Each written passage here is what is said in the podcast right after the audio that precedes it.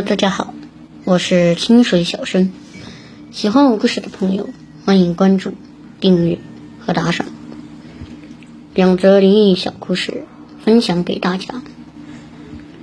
这个故事的名字叫《叫魂儿》。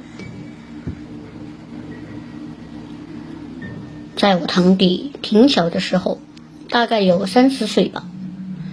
那时候是爷爷奶奶照顾他。我的叔叔婶婶工作太忙碌了，平时都顾不上孩子。有一次天气挺好，爷爷奶奶晾完被子后，窗户忘了关上。窗户边上有一张床，当时堂弟就在床上玩，结果爷爷奶奶在隔壁的客厅听见“砰”的一声，马上跑到里屋，发现。堂弟从楼上掉下来了。三楼老式的房子，三楼不算很高，但是对于一个三四岁的孩子来说，还是很危险的。当时爷爷奶奶直接傻眼了，吓得一动不动。好在弟弟掉下去的时候，挡在了一户那楼人家的雨棚上。只是受了点皮外伤，堂弟当时还是自己爬起来，接着大哭了起来。等把弟弟送去检查完回来之后，就变得两眼无神，整天就想睡觉。我奶奶懂一些事情，就说这孩子是被吓掉魂了。后来我奶奶就趁着我弟弟睡着了。拿来两个小碗，一个里面放水，另一个装满小米，用布盖住，然后倒过来，握住下面多出来的布，防止小米洒出来，然后用装小米的碗绕着我弟弟的身体转。奶奶嘴里还念叨着：“哦好，饿了吃米，渴了喝水。”念叨好几遍，然后打开布，慢慢的小米少了一大半。当时我在旁边吓了一跳，米就真的就这样凭空消失了。奶奶就这样一直重复着，直到米不再消失。这样之后，弟弟真的就好了，两眼有神了，也不瞌睡了。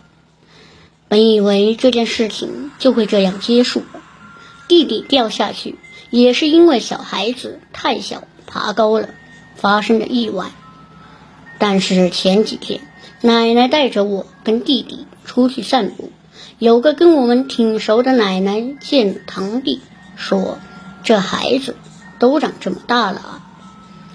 现在堂弟已经上小学三年级了。当时。那奶奶说话的语气挺奇怪，而且还是晚上，说的我有点懵。那个奶奶断断续续的说：“当时我堂弟从楼上掉下去的时候，他看见了，他家刚好就在对面的那个楼。他说当时堂弟一个人坐在窗户边的大窗台上，自己在玩。”结果莫名其妙的就自己站起来了，一步一步往窗户边走去。后来他在对面楼上看见弟弟身后有一个模模糊糊的人影，一步步把弟弟从窗户边上赶。结果他还没等叫出声，就发现弟弟已经掉下去。当时。那个奶奶跟我说，我还不大相信，我现在也是半信半疑。但是我奶奶拿小米给我弟弟换魂的事，是确确实实的。这个事情也一直困扰我到现在。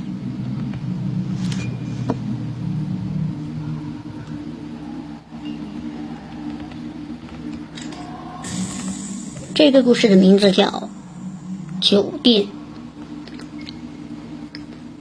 我在之前在酒店工作，五星级的，不知道大家对这个行业有没有了解？越是华丽的、高档的大酒店，这种神秘的事情越是很多的。我所在的城市是沈阳，酒店是当时沈阳市有名的五星级国际酒店。当时建的时候是按写字间的规格建造的，但竣工后因为一些神秘原因，业主方把大厦改建成了酒店，而且聘请的是国际级的酒店管理集团来经营。话说，老外是挺排斥一些当地风俗的，但是几件事情下来以后，管理层也不得不默许了业主方的一些民俗举动。我就，呃，举一个例子吧。第一，一般酒店的大堂本身是要宽敞的、通透的，一般来说，进门直接就可以看到前台。但我所在的酒店大堂在开业后，又特地在正门入口处五米的地方加建了一道屏风。第二，大厦总高二十七层，但谁都不知道，其实还有第二十八层。外观看不出，内部无电梯、无楼梯，只能通过一个特别隐秘的消防梯上去。其楼层结构跟其他楼层一模一样，但没有投入使用，甚至每一个房间都装过修。这件事鲜为人知，我也是偶尔看过施工图之后，才通过工程部师傅知道的，并示意我不要外传。其中特别瘆人的是，酒店夜班时。一般酒店的大堂专门都会在午夜关闭，一来可以便于延长使用寿命，二来这属于闲时可以节节约电，冬天时也可有效的保暖。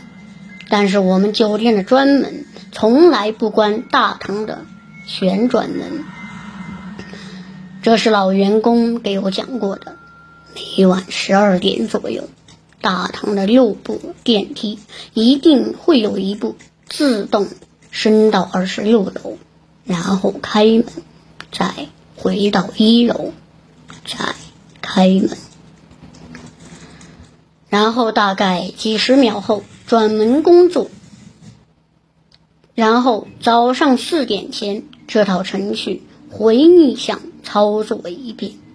老员工说：“这都是因为以前在二十六楼有一个住客疾病死在房内，因为房间打着 DND 灯，夏天空调也凉，而且登记入住时间长，直到七天后催房费的时候才发现。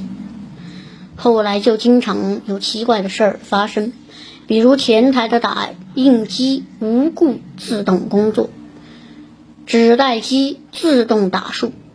后来请来了风水先生来，先生说要将大堂转门不关，然后那间屋子不要销售，屋门不要锁，就这样，以后就再没有发生过奇怪的事儿。关于电梯和转门，工程部检查过很多次，都说是午夜电压不稳造成的。